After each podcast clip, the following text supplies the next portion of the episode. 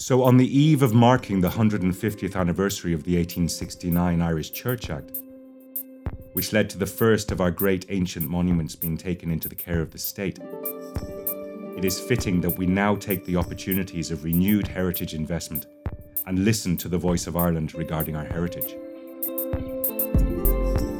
You're listening to To Preserve and Protect Contemporary Issues in Irish Cultural Heritage podcast series from the Royal Irish Academy, funded by the Heritage Council. To listen back to other episodes in the series, check out our page on the Royal Irish Academy's website at ria.ie. Michael MacDonagh is Chief Archaeologist in the National Monument Service of the Department of Culture, Heritage and the Gaeltacht. His podcast is entitled Placing Value on Our Past managing Ireland's archaeological heritage. Our heritage underpins our culture, economy, and society. It enriches our lives. It inspires achievement and creativity. It gives life to our communities. It is all around us the names of our townlands, islands, villages, parishes, towns, and cities draw from our ancient landscapes and archaeological monuments. Glenveagh, Killarney, Kilgobbin, Newgrange, Cashel, Rathfarnham, Dublin, names which echo forts and castles, clans and tombs, churches, mountains, glens and rivers. We are all the custodians of a wonderful heritage legacy, recognised around the world for its richness. This heritage underpins the sense of place of communities right across this island, and indeed it underpins our very sense of national identity and nationhood. The landscapes of our national parks and nature reserves were formed over 10,000 years ago, shortly after which our first ancestors settled here.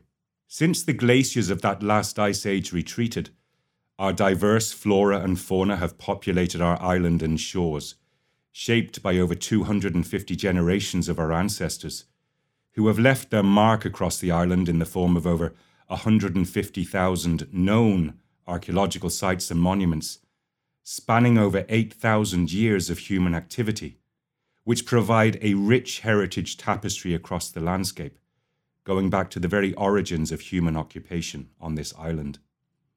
These sites and monuments present a source of delight and wonder to communities and citizens across the state and for the many visitors drawn to our shores. This unique archaeological heritage is internationally acclaimed more than across most European countries, our many archaeological monuments survive upstanding across a landscape that has not suffered the ravages of widespread 20th century warfare or the extremes of agricultural intensification. We have much to be grateful to our farming community for, for their tremendous custodianship of so many of our monuments. Discoveries this summer of stunning prehistoric sites across the World Heritage landscape of na around Newgrange received wide global attention. Appearing as remarkable crop marks in the parched fields of the Boyne Valley, they are remarkable discoveries which confirm to us the secrets that our landscapes still hold and the universal appeal of the joy of archaeological discovery.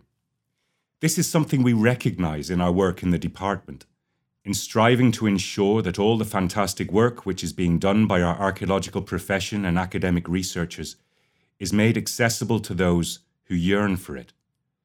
As we move on, we might be ever bolder in our ideas on making our heritage more accessible. We might, for instance, where possible and safe to do so, explore enabling public access to more archaeological excavations, facilitating school visits, explaining wonderful discoveries as they are being unearthed. And our support for community archaeology will be strengthened because the appetite is there for it. Making archaeological knowledge publicly accessible will always be one of our priorities, in line with government open data policies. The launch earlier this year of our historic wreck viewer, with location and other detail of over 18,000 wrecks in our waterways and off our coasts, is one recent advance in making accessible our archaeological heritage to all. This information on our underwater heritage, including the tragic Spanish Armada wrecks, complements our historic environment viewer, which has 5 million hits each year as people search the database of over 150,000 monuments and sites, wanting to learn of the archaeology of their place. Also, this year, we and others collaborated with the Geological Survey of Ireland on making fine survey detail of the landscape available online. Together with freely available, high resolution aerial photography, these resources are enabling reports of many discoveries of archaeological sites coming into us and creating a generation of archaeological explorers, professional and amateur. It's our responsibility to value this archaeological heritage, and that is where our focus and priority lies. All our efforts in archaeological protection must be supported by a strong legislative framework. Our current national monuments legislation consists of eight acts passed since 1869 there has been good progress over the last few months in drafting new national monuments legislation. The overall objective is to have a modern, efficient, and effective legislative code, all contained between the covers of a single act. Subject, of course, to the overall legislative programme, we would hope to commence progress of legislative scrutiny of the bill through the Oireachtas from next year. Our legislation and policy in terms of archaeological protection is already some of the strongest in Europe. It enshrines proper conduct of archaeological excavation to a scale that is not seen in many other jurisdictions, which has supported the development of an archaeological profession here. This strong protection is born of decades of hard collaborative work in embedding archaeological protection into our planning process. This is important to have in place as we face the infrastructural demands of coming years of projected economic and population growth. We need only look at the wealth of discoveries made by Transport Infrastructure Ireland during the construction of the Roads Programme and Luas projects, which have transformed our understanding of Ireland's past, to see the benefits of properly managed and resourced archaeological excavation. The history of our strong archaeological legislation dates back to the 19th century, and 2019 will mark the 150th anniversary of the passage of the Irish Church Act of 1869. This was the first legislation designed to protect archaeological monuments in Ireland, and it set the foundation for the state taking direct responsibility for the care and management of ancient monuments. Since the Reformation in Britain and Ireland during the reign of Henry VIII, as the established church, the Anglican Church had continued in possession of large numbers of churches and cathedrals across Ireland predominantly medieval buildings, which often incorporated the remains of much older churches and other ecclesiastical structures. By the middle of the 19th century, many of these churches had long been abandoned as places of worship and were falling into decay. No organization had the resources or skills to care for these ruins, and their situation looked bleak in terms of preservation. This finally changed with the passing of the Irish Church Act in 1869. Shortly before this, William Gladstone, the British Prime Minister, had been struck by the beauty of the church ruins that he had seen during a visit to Glendalough in the heart of the Wicklow Mountains. When Gladstone's government began to prepare legislation, which was primarily designed to withdraw official state support from the Church of Ireland, a section was inserted that allowed for any church or ecclesiastical ruin of historical or archaeological interest and in need of preservation to be transferred to the then Commissioner of Public Works so that it could be preserved as a national monument. This piece of legislation was unique to Ireland and was the first statutory provision that allowed the state to take archaeological monuments into its care. And in 1874, the first ruined churches were transferred to the commissioners. These included some of Ireland's best known national monuments, including the Rock of Cashel, Glendalough, and Monasterboice, and the origins of our historic legislation echo in our responsibilities today. The care and maintenance of these monuments is now a function of the Office of Public Works, working with the Minister for Culture, Heritage and Gaeltacht. And 150 years since the start of our heritage responsibilities, we look now to continue that work to ensure the protection of these monuments for generations to come. The range of monuments taken into state care has grown to include a wide variety of prehistoric sites, late medieval castles and abbeys, and more modern structures of historical significance, such as the 18th century buildings at 14 to 17 Moore Street. These national monuments right across the country are a key attraction for tourists. The numbers attracted to these sites has risen exponentially in recent years. 3.4 million in 2014 to over 6.6 million in 2017, showing the popularity of our heritage and its contribution to tourism.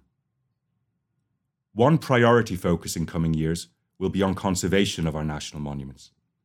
We are also committed to ensuring better access to our shared heritage and will work with our partners in the OPW, Fáilte Ireland, and local authorities to do this. We also need to ensure that interpretation is up to date, building on the vast knowledge that is obtained from archaeological research and excavation over recent years, telling the authentic tale of Ireland's past. On our understanding of that past, newly generated knowledge arising from development led archaeological excavation and academic research has generated huge new understandings. Under the strong legislation and policies regarding archaeological protection, it is important we recognise the immense contribution of the archaeological profession to the sustainable development of the state and in telling this story. We value greatly our engagement with the archaeological profession and the Institute of Archaeologists of Ireland, the body which represents the profession on the island.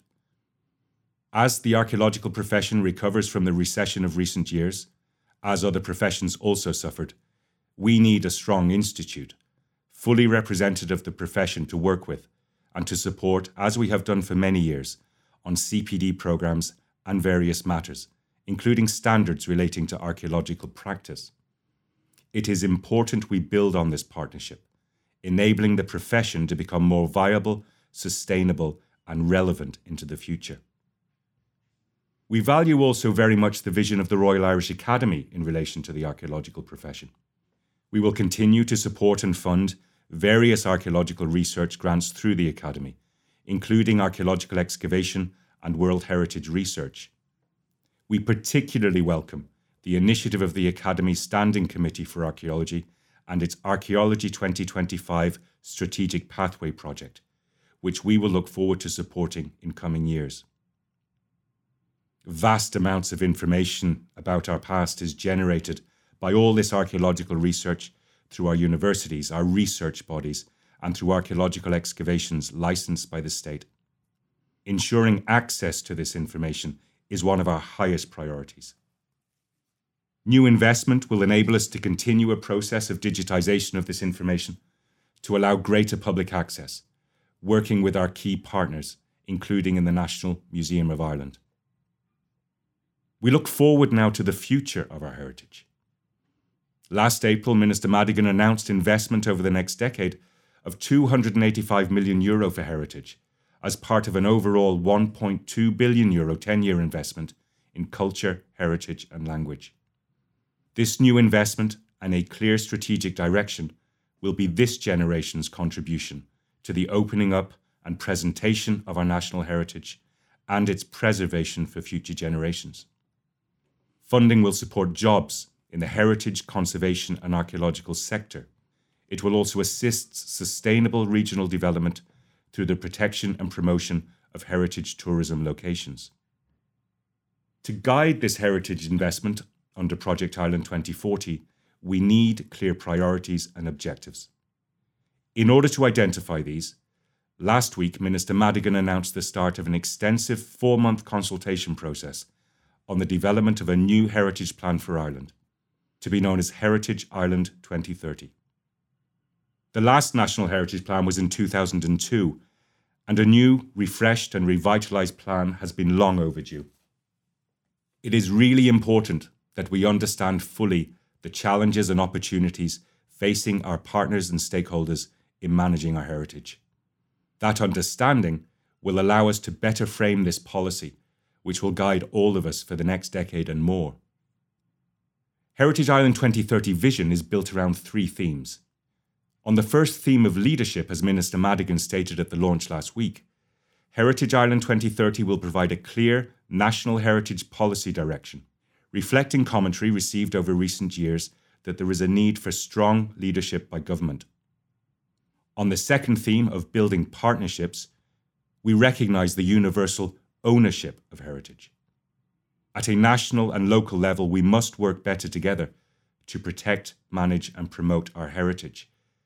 This cannot be done without the help and support of partner organisations such as the Heritage Council, the local authority heritage and conservation offices, schools, community groups, businesses, experts, and academic institutes, as well as bodies such as the Royal Irish Academy and the Discovery Programme. Heritage Ireland 2030 will empower communities to work with us in managing, protecting, and conserving heritage. It will provide structures for capacity building and will provide the proper forums for heritage partners to work together. On the third theme of communities, Heritage Ireland 2030 will seek to support the important role that local authorities play in working with local communities to protect and manage heritage for the enjoyment and benefit of all. It is really critical that everyone have their say in shaping how we manage and protect our heritage.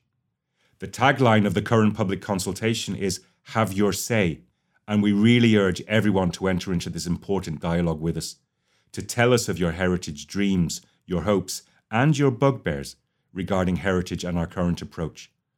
What needs fixed? So we'd urge everyone to go to our website, make your submissions by email, by post, or by online survey by the end of February 2019 and be part of shaping that approach to valuing and protecting our national heritage for the next decade and more.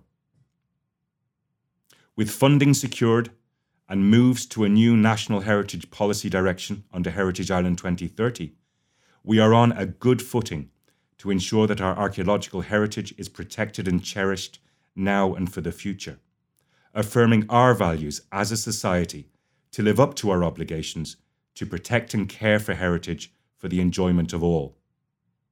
Our heritage sites are places valued by communities. They are places of memory, of education, places of recreation and enjoyment. They add significantly to quality of life and community well being.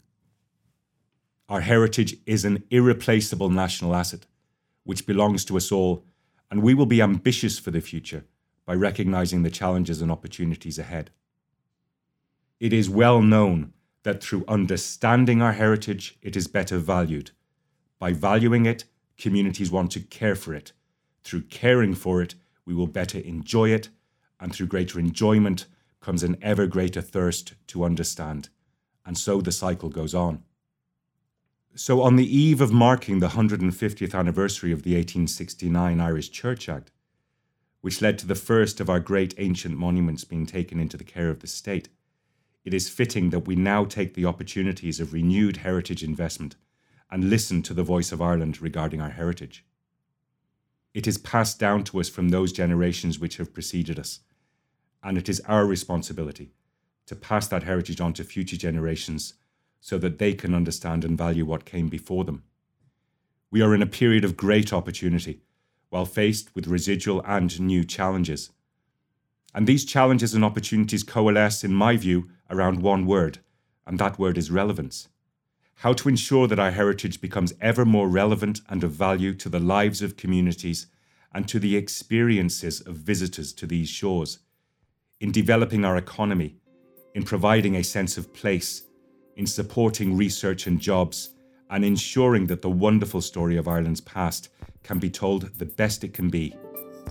These are exciting times ahead for us all, and the National Monument Service and the Department looks forward to playing its key role. Thanks for listening to To Preserve and Protect Contemporary Issues in Irish Cultural Heritage, a podcast series from the Royal Irish Academy, funded by the Heritage Council. This podcast series was produced by Real Smart Media. To listen back to other episodes in the series, check out our page on the Royal Irish Academy's website at ria.ie